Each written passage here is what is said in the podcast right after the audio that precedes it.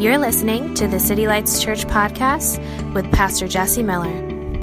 Not just it's not just a special day because I'm wearing a tie, which never happens. The jacket I lost ten minutes into the service, but uh, it's, a, it's a special day because we really do get to look at the goodness of God dis- displayed to us um, on this day. We've been going through a series, uh, our foundational series at the church, and today we're taking a little bit of a break from it. But really, we're looking at the basic foundation of all foundations, and that's Jesus coming into our world, being God among us.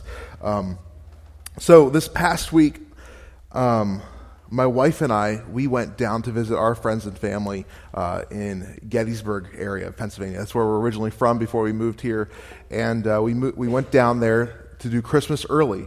This is only our second year that we'll be in Scranton on Christmas Day because it's always just worked out to where we could book it down there and spend the day with our family, my parents, her parents, and, and open gifts with them on Christmas Day. But the way with church being today and then her working on Tuesday, we're like, let's do it differently. Let's, let's do it early. So we go down and we open gifts, and I got some exciting gifts that I was hoping for, but never really thinking that I'd get, which is, if you guys know me, I'm a geek, and it was a Star Wars board game. So there we go. Um, yeah, right? And so there are some other things, and it was an exciting time. And at the end of it, my wife wanted to take pictures with her family. So we got out the good camera and the tripod and set the timer, you know. But before that, we were just getting just like my kids and her parents, right? And so they're sitting there, you know, my, and my youngest is 18 months, Grace. And she's sitting on Tim, Ashley's dad's lap, and we're trying to get Grace to look at the camera. How many of you parents have ever had to get a infant or toddler to look at the camera? You just already assume every family picture is going to have a baby like doing this or crying, which is the worst. If, as long as they're not crying, you're like, that's a win. And I was trying to get Grace to look at me. So we're like, Grace, Grace, here, you guys know what I'm talking about. Like you're waving around, woohoo, woohoo. You're getting her to look. And like, meanwhile, I'm kind of, look, I don't want to look like an idiot in front of my father-in-law, you know. So I'm like, Grace, Grace, come here. And so she's looking. And what happens when Grace looks? She's looking at my hand snapping and she's going, and so, like, I got half the pictures of her like this, you know? She, she's not actually looking at me, she's trying to do something else. If you ever point at something to an infant or to a toddler, you're trying to get them to see something over there in the distance, and you're pointing, what are they looking at? They're looking at your fingers, your hands. They're not seeing what you want them to see. This morning, as we go into the text, I feel like so often we're looking at the wrong thing when we approach Christmas that we miss some of the other things in there. We miss some of the bigger things. So, as I was praying about what to preach on today Christmas time. It's the birth of Christ. It's Advent. It's Him, God made flesh and dwelling among us. I was reading through the text and I came across the line that I had never really seen before. Like, you're like, how did I miss this? And all the other flashiness, all the other show of the text, all the beautiful things happening, which are important, don't get me wrong, I'm not saying there's parts of the text that aren't important, but there's, a, there's this one sentence that seemed completely out of place, and all of a sudden my focus went from somewhere over here to coming in a little bit more in depth. Make sense? This morning I want to take you with me when looking at some of the things that we miss if we just read the gospel account of the birth of Christ on Christmas morning or Christmas Eve. We'll miss it if we don't see what's really happening. Make sense? You guys with me? You guys excited? You ready? Last year, if you were here, I wrecked some of your whole nativity scene world. Um, I've had comments about that lately, like, thanks for ruining Christmas for me. So if you want to know that part of the story, listen to the podcast. I'm not going to go into that today. Some of you guys are thinking, he's preaching the same thing again. I'm not. It's a different message. Go to Luke chapter 2.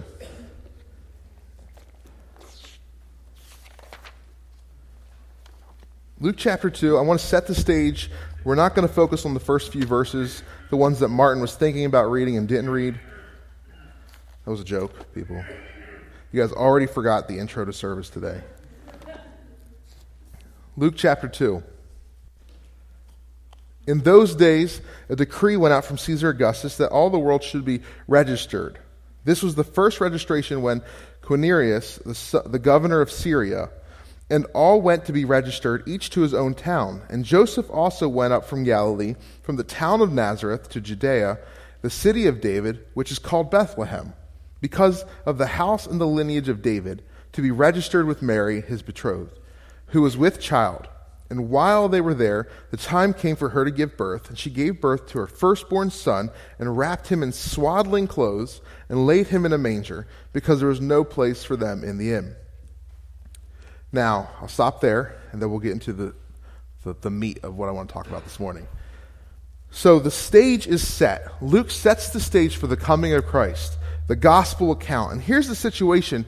We are in you're a Jewish man, God's people, God's chosen race, right, at the time, on earth to represent him, and you're under Roman rule, okay?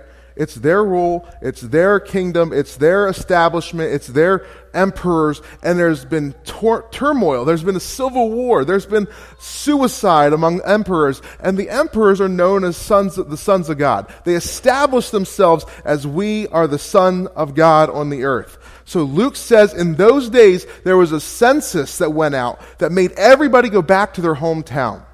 All of a sudden, in this empire of those people, the emperors being the sons of God, all of a sudden there's a sense of sending everybody back. And it's during that time that Mary and Joseph go back to their original, where their line was from, to Bethlehem. And it's in that place that she gives birth. And we all know the story.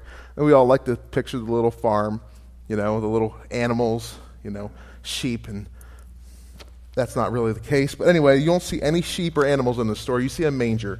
But we won't get into that this morning because I already said I wouldn't. But you see the stages set.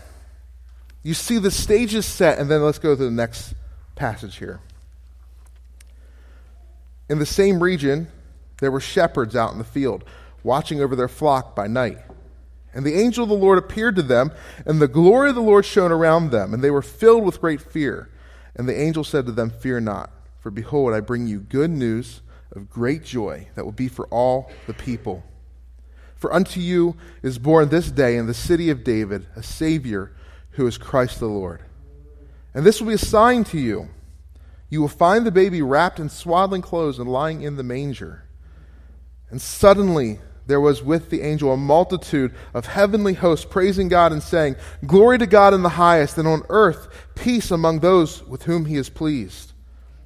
And the angels went away from them into heaven. And the shepherds said to one another, Let us go over to Bethlehem and see this thing that has happened, which the Lord has made known to us.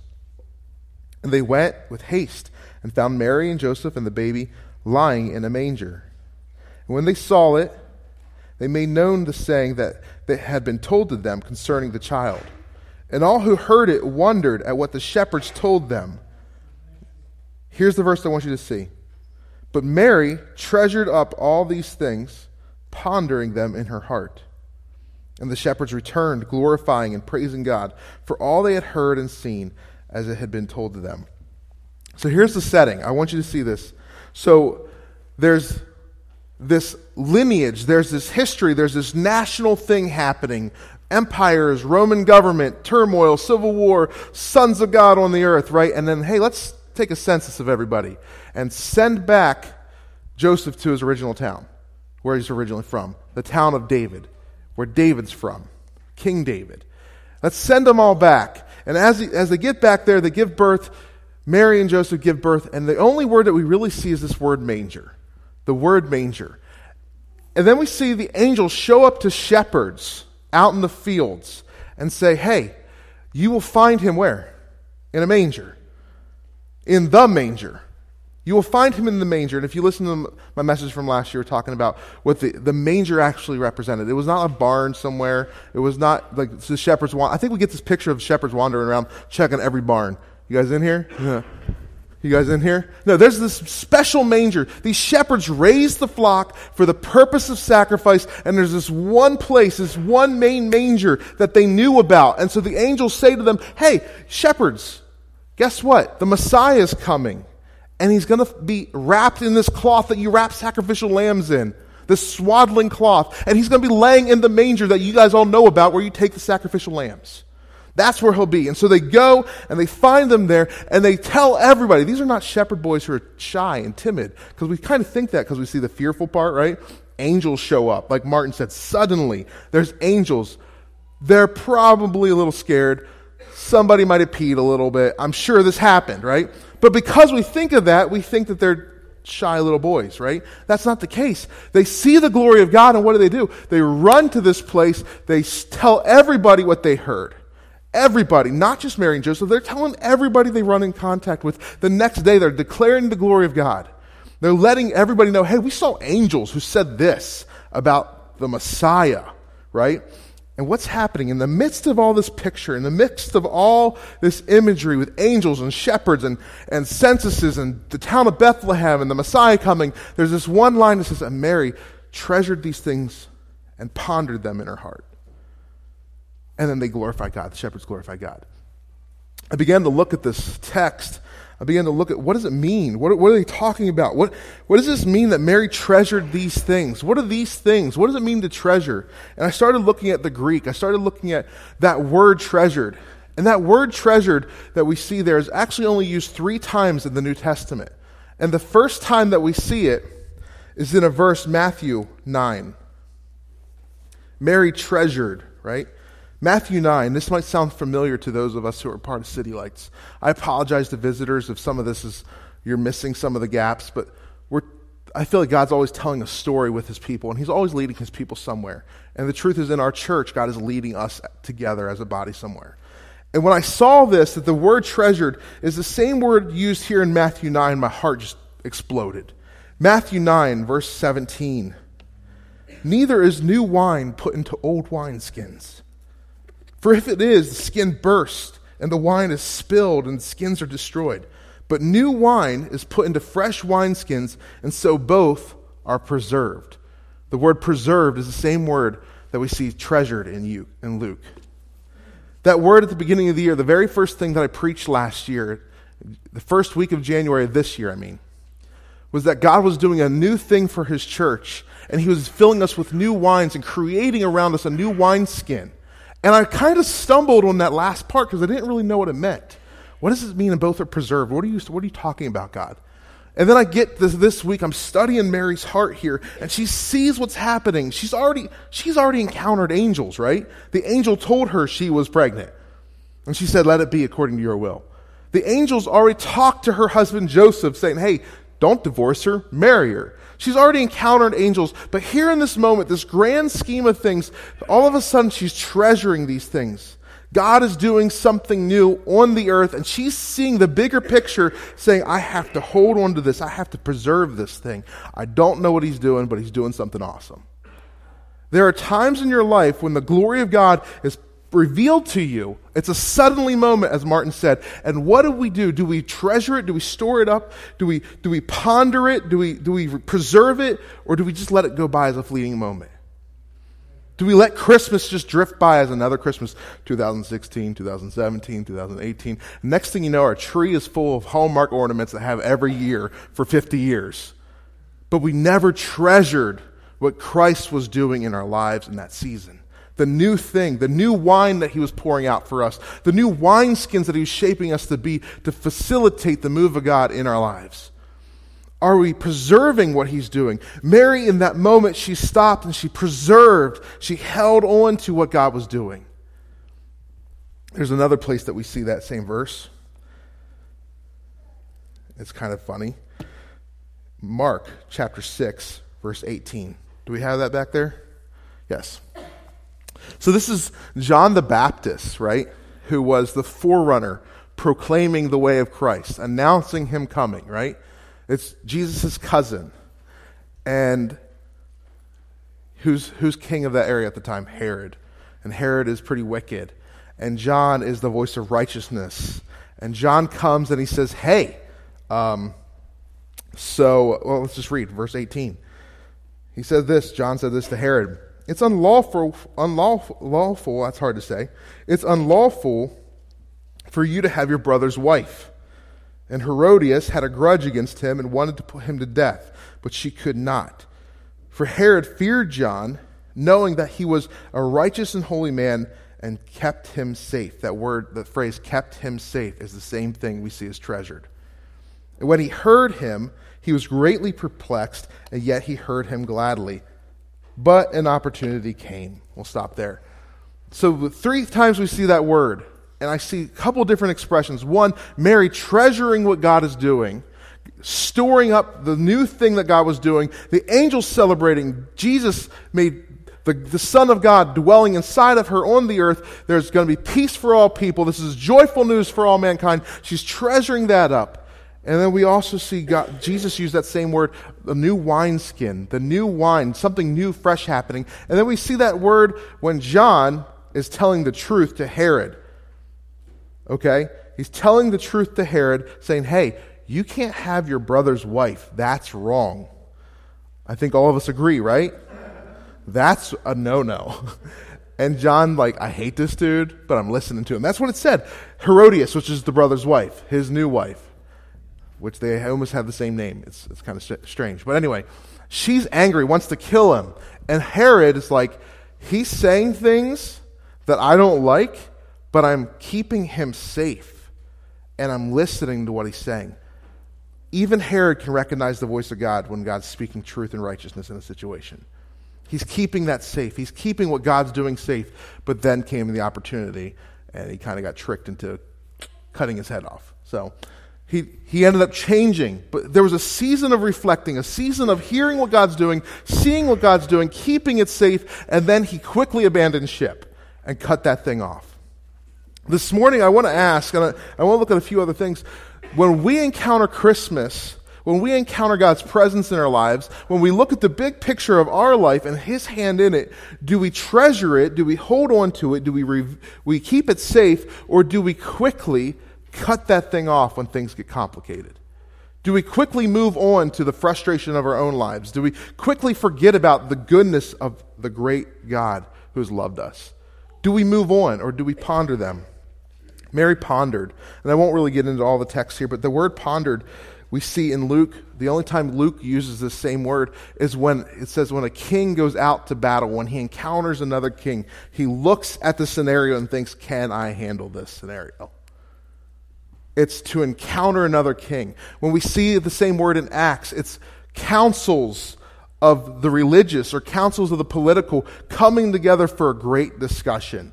This is not like Mary's like, hmm, let me think about this for a minute. This is a deep thought. This is kings getting ready to go into war. This is councils coming together to establish truth or to establish a pattern of behavior. Mary, in this moment, the heavens are proclaiming the coming of Christ, and she's pondering. She's keeping it safe. She's holding on to this moment. She's seeing the bigger picture, and she's wrestling. She's having internal counsel. God, what are you doing? Father, what are you doing here? Because I want to walk with what you're doing, not with what I think you're doing a lot of us get stuck in that thing where we just kind of like assume God's doing something and we have never really wrestled with it internally and we miss what he's doing. You guys okay with me this morning? You guys all right? Mary here in this moment is seeing Jesus proclaimed, her son in her womb proclaimed as the Son of God, the Messiah, Christ, coming.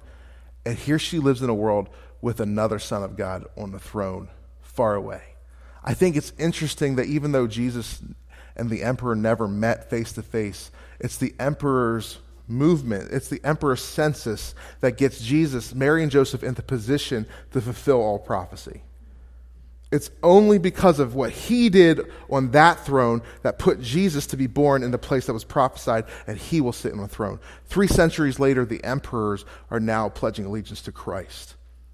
There's a transition that happens. That emperor had no idea who Mary and Joseph were or Jesus. And then after Jesus' death, all of a sudden emperors are fighting to stop Christianity. And a few centuries later, they're saying, no, this is the only way.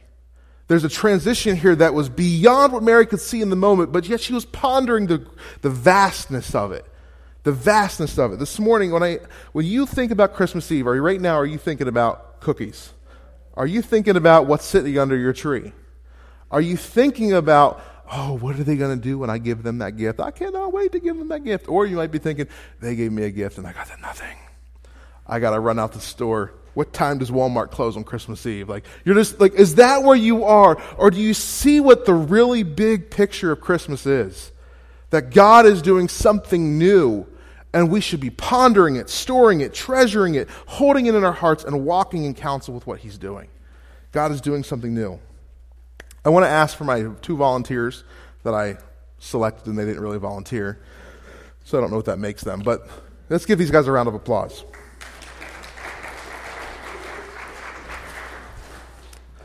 could you grab that box right there and hold it, Martin? Take that right there. Okay. Look at these guys. They're beautiful. Um, I want you to hold it and keep it keep it out to the people in front of you. I mean, don't don't like wear out your arms or anything. But um, go with me to Matthew chapter chapter two. I want you to look at one other part of the Christmas story, and I want you to see something here. Matthew 2.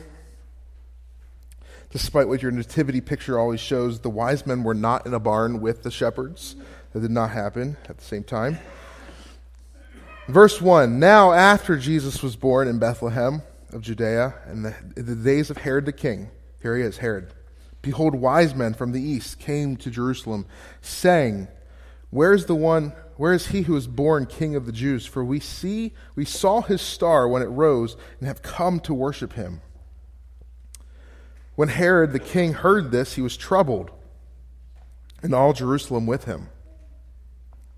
And assembling all the chief priests and scribes of people of the people, he inquired of them where, is, where the Christ was to be born. And they told him in Bethlehem of Judea.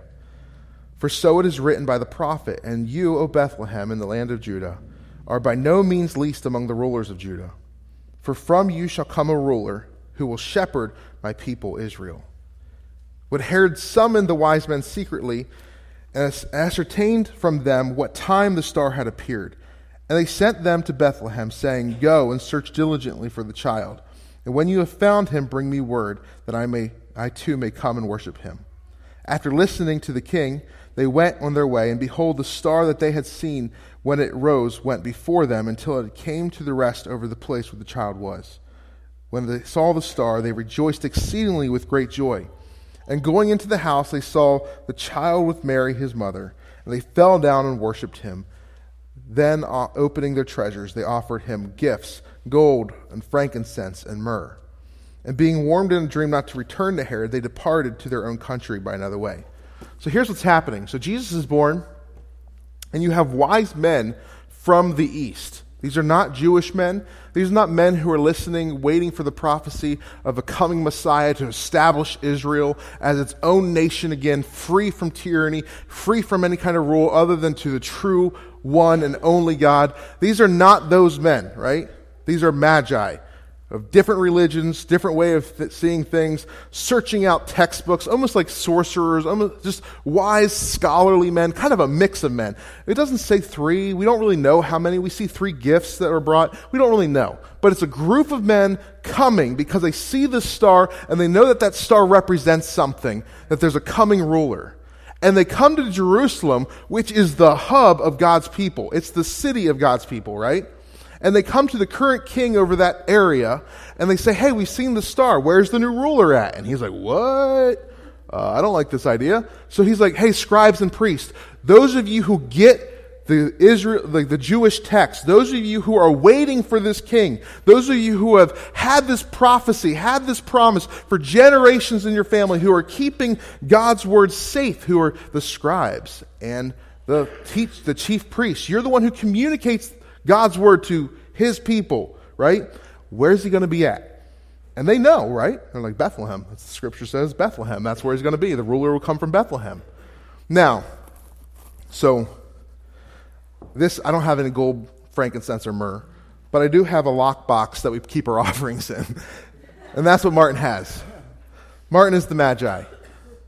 And here is some textbooks theological books. It's actually a Bible broken up into sections, but anyway, it's the, the word, right? So he is the scribes, he's the chief priest. Bethlehem, where, where are they at when this happens? Jerusalem. They're in Jerusalem.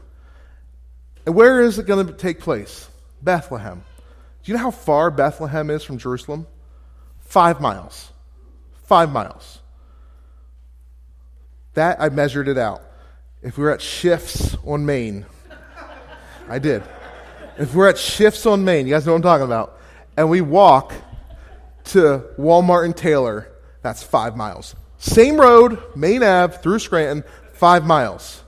That's the distance of the promised Messiah coming to fulfill everything you've been waiting for as a chief priest, as a scribe, as a Jewish man waiting to get out of the emperor's rule, waiting for you to be God's people free at last, delivered from this world, from this society, from this way of thinking, to actually have the promised Messiah fulfilled, the Savior come for you. Five miles! So let's pretend that the stained glass is Bethlehem. Who goes there? Martin, go ahead and go there, please.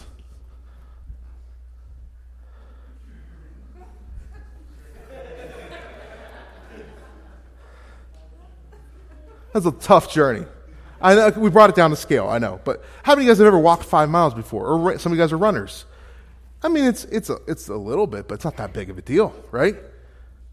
I, I'm, I'm a slow backpacker. I could do five miles in like two and a half hours easy especially if it's flat. If there's a lot of hills, let's give me, let's give me like a few more hours stop and take a lunch, right? That's it.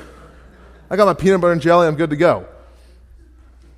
There's something wrong with this picture. He's still here under Herod. He's over there with Jesus.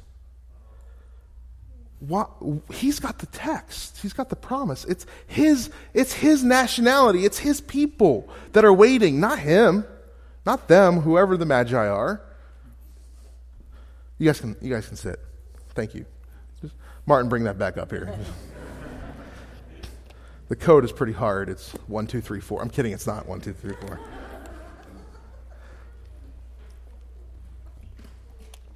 Why am I showing you that this morning? How does that fit? See, the Messiah is coming. God's doing a new thing and God's own people are concerned, curious, but not really willing to make the journey. Not really willing to treasure it up in their hearts and do something about it. Not really willing to see the promised Messiah as the only gift that really matters. Like, I got that Star Wars gift yesterday from my parents, right? Three to four years from now, I hope I'm still playing it every once a year. Don't t- I shouldn't have said that in front of my wife. She already doesn't understand why I like board games. I like, anyway. The truth is, does anything that's sitting under your tree right now really, really matter in the long span? Does anything that you like opened up this week or gave to somebody really, really matter in, in, in life's big scheme? I mean, okay, so maybe you're getting engaged. I don't know of any proposals, so don't freak out if you're like waiting for that question. But like, that's, that's cool, but guess what? Life is a vapor, right? We have the promised Messiah to forgive us of all of our sins, cleanse us from all unrighteousness, to deliver God's people. And sometimes it's just a fleeting thought. It's not a real treasure that we keep in our hearts and ponder and wrestle over with and have counsel with, saying, okay, if this is what he means inside of me, if this is what the coming of Christ means, then how should I respond? How should I live out the rest of my days? Mary is doing this inside. She's wrestling. She's having counsel. She's pondering in her heart because she knows this is deep value. You have magi who aren't a part of God's people, knowing there's something special happening, and I will make a long, long journey for this thing. Not the five miles, that was the last stretch of their journey. And yet you have people who know about it cognitively that this is good news, and they don't move at all. This week, I want to ask you as you go through Christmas, as you open up gifts tomorrow or tonight, or you spend time with family and friends, as you have meals together, wherever they are. I want to ask you do you see Christ as the greatest gift? Do you treasure him in your heart? Do you keep him safe? Do you ponder over him? Do you wrestle with what that means for you right now, every day? Do you see him as the greatest gift? In Scripture, we see a bunch of different names for Christ. We see a bunch of different titles of who Jesus is to us. What does Jesus really mean? Who is he? When my faith is weak, Scripture says He's the author and perfecter of my faith. When I'm hungry, He's the bread of life. When everything in my life is shaky, He's the chief cornerstone. When I'm trapped in bondage of sin, He's my deliverer and my redeemer. When I can't trust anything or anyone, it says He's the faithful and true one. When I'm lost, He's the good shepherd. When I need connected to God the Father, He's the great high priest. When I feel alone, He's Emmanuel, God with us. Not, not far away, but God with us. when I feel like I have no value, it says that He is the indescribable gift to us. When I can't defend myself, He is my advocate and my judge. In a world full of corrupt politicians, He is the King of kings and the Lord of lords. When I needed a sacrifice for my sins, He is the spotless Lamb of God. When everything else is darkness, He is the light to the world. He is the Lion of Judah. He is my mediator. He is our hope. He is our rock. He is my Savior. He is my resurrection and my life. Jesus is not just a door, but He is the door to God. He's not just a way, but He is the only way. He's not just a truth, He is the truth. He's not just the source of life, but He is life itself. He's not just a word among many, but He is the Word of God. He's not just a vine, he is the true vine, and we are the branches. Isaiah 9 6 says, For us to us is born a child, to us a son is given, and the government will be on his shoulders, and he will be called Wonderful Counselor, Mighty God, Everlasting Father, Prince of Peace. That is the gift of Christmas. He is everything I need. Do I wrestle with those things? Do I wrestle with who Jesus is every day? Do I store it up? Do I treasure him? Do I ponder him? And do I walk in the counsel of who he is every day? Christmas is not a moment, Christmas is a lifestyle. Christmas is a revelation. Christmas is a gift that keeps giving. It's life. It's life. Christmas is awesome because of not family, not toys, not board games, not meals, not locations or vacations. It's awesome because it's Christ, God Himself coming to us, sinful man, and giving us everything we need. recently I was listening to the radio and it said there's statistically the majority of people look at Christmas as they can't wait to get through this. Just get through it is the common thought for Christmas. Can't wait to get through it. I would say then they don't really know what Christmas is. They've not treasured it, they've not pondered it. They look at their bank accounts, they look at their coworkers that they got to do a gift exchange with, they got to go through all the decorations and the tearing down of decorations and those stinking light bulbs that just won't light right. Like I had that two weeks ago. I, my wife was out of town and our tree was beautiful and then it wasn't. like, where did all the lights go? And I was, she called me and she's like, what's wrong? I'm like, the tree just stopped. And I don't know what to do and I'm not pulling them all off. We have the ornaments on, right? Like, it, I would say that those who are, when you're frustrated with Christmas, when you're frustrated with this season, then you're looking at what you don't have than what you do have, which is Christ, God Himself among us, who's everything we need. As we sang this morning, you're never going to let me down. It's not this weird gospel that says Jesus just gives me everything I want. It's the gospel that says Jesus is the only thing I want. I will never be let down if I recognize that all that I need is in Him and only in Him.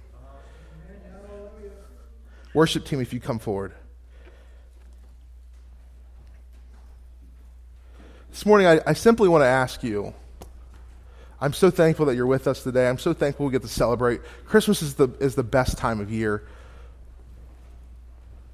because it allows us to refocus. It can either be the worst time of the year because you're unfocused and frustrated, or it can be the best time because you refocus. I was talking to my pastor, Pastor Jared, and uh, he was talking about, he, he's got this idea for a book that he's writing, but there's a part of it that he's discussing. Like, God has always been a God, even in the Old Testament, even with Jewish tradition, even with the sacrifices and covenants. God has always been a God who's come down to us in our broken systems and revealed himself in our broken world. He's always done that.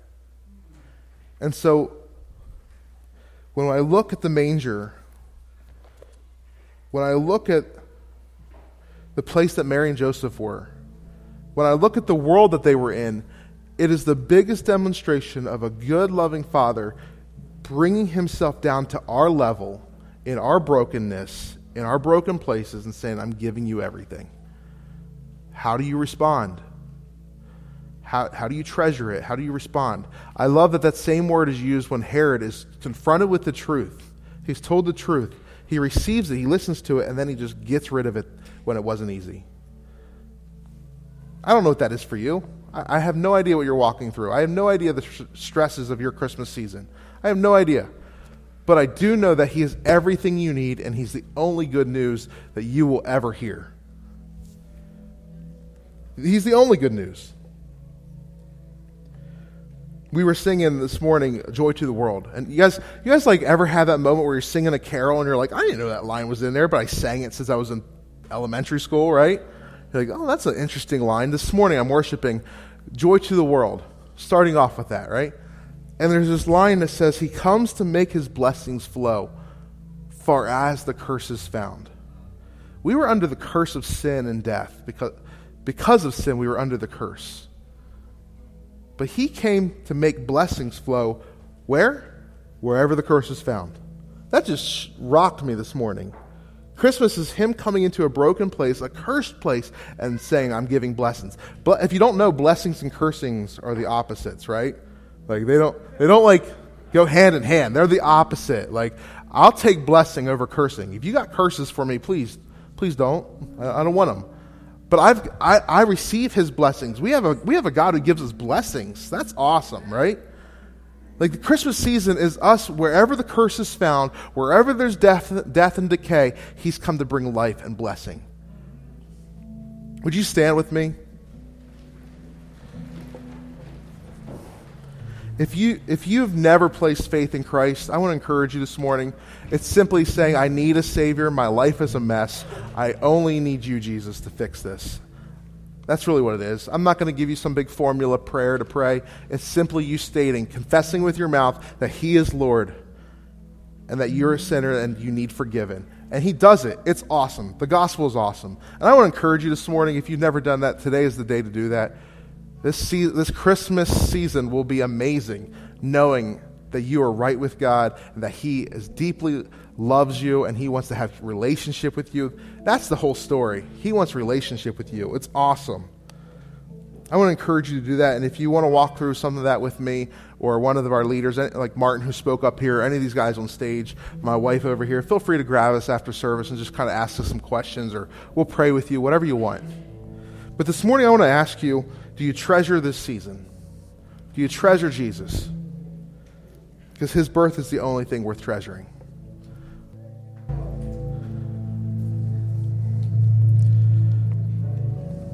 Can I make a, a really, really honest statement? I have the best life. I really do. I have the best life, and it's not because financial stability or friends or food or gifts. It's because Jesus. Like I've told my wife, I've told my friends, even when we were in rough places in our life, I've said, I don't know what I would do without Jesus. I don't know how I'd live. I don't know what I'd be without him. This morning, I want to encourage you as you leave to really treasure and ponder Jesus. And I want to encourage you if, if you if if you don't go to church, if that's not your thing, if you've not been to church, I want to encourage you. Let, let, let's not make this the only moment this Christmas season you think about Jesus. I want to encourage you. There's a Bible in the pew in front of you. Take it with you. It's yours. It's a gift. I want you to look through it and treasure and ponder and, and wrestle with who Jesus is. I want to invite you to our church. And if you don't want to go to our church next week, I want to invite you to the Grove Church down the street. And if you don't like the Grove next week, I want to encourage you to go to Steamtown Church. If you don't like Steamtown, go to, go to uh, Grace Bible in Dunmore. I know a lot of good churches where you can wrestle and ponder and treasure the gospel. Like there's a ton in this area, of good churches. But more importantly than that is the book in front of you. And even greater than that is the Holy Spirit who can live inside of you and lead you and guide you into all truth. Wrestle with Him this, this week. Treasure Christmas. Treasure Jesus. He is God made flesh, dwelling among us, and through the power of the Holy Spirit, dwelling in us. It's awesome. I have the best life ever. And you can too. You can too. Let's pray. Jesus, thank you so much for your love for us, that you died on the cross in our place, that you came and dwelt among us. You got you for, you forgot about your your deity. You put off that and you put on flesh. You became human. You lived as a baby. In the worst places to be a baby, you were born. Father, thank you for sending your son. You loved us so much that you sent your Son, not to condemn us, not to judge us, but to give us life, eternal life. We respond to that. We treasure it. We ponder over it. We wrestle with it. We have counsel with who you are. Father, guide us this week, we pray. Let us walk in the true joy of Christmas today and tomorrow and the rest of this year, Father. We thank you in Jesus' name. Amen. Thank you so much for coming. If you have any questions, feel free to grab me or one of our leaders. Have a great Christmas Eve and excellent Christmas day.